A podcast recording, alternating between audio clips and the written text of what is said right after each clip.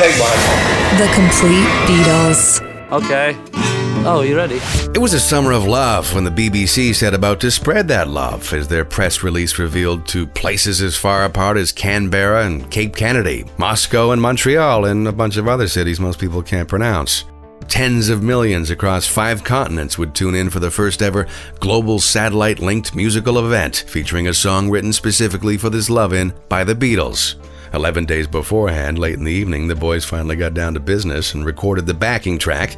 John was on harpsichord, Paul on double bass, George the violin, and Ringo the drums. A week later, they added orchestra. And the day after that, it was the 24th of June, 1967, the doors to Abbey Road were swung open as 100 journalists and photographers appeared to see what all the fuss was about. Then, the moment of truth, the 25th of June, with the Beatles and friends like Mick and Mary Ann, Keith Richards, Keith Moon, George Harrison's wife Patty, her future husband Eric Clapton, McCartney's girlfriend, and Graham Nash, and all the rest.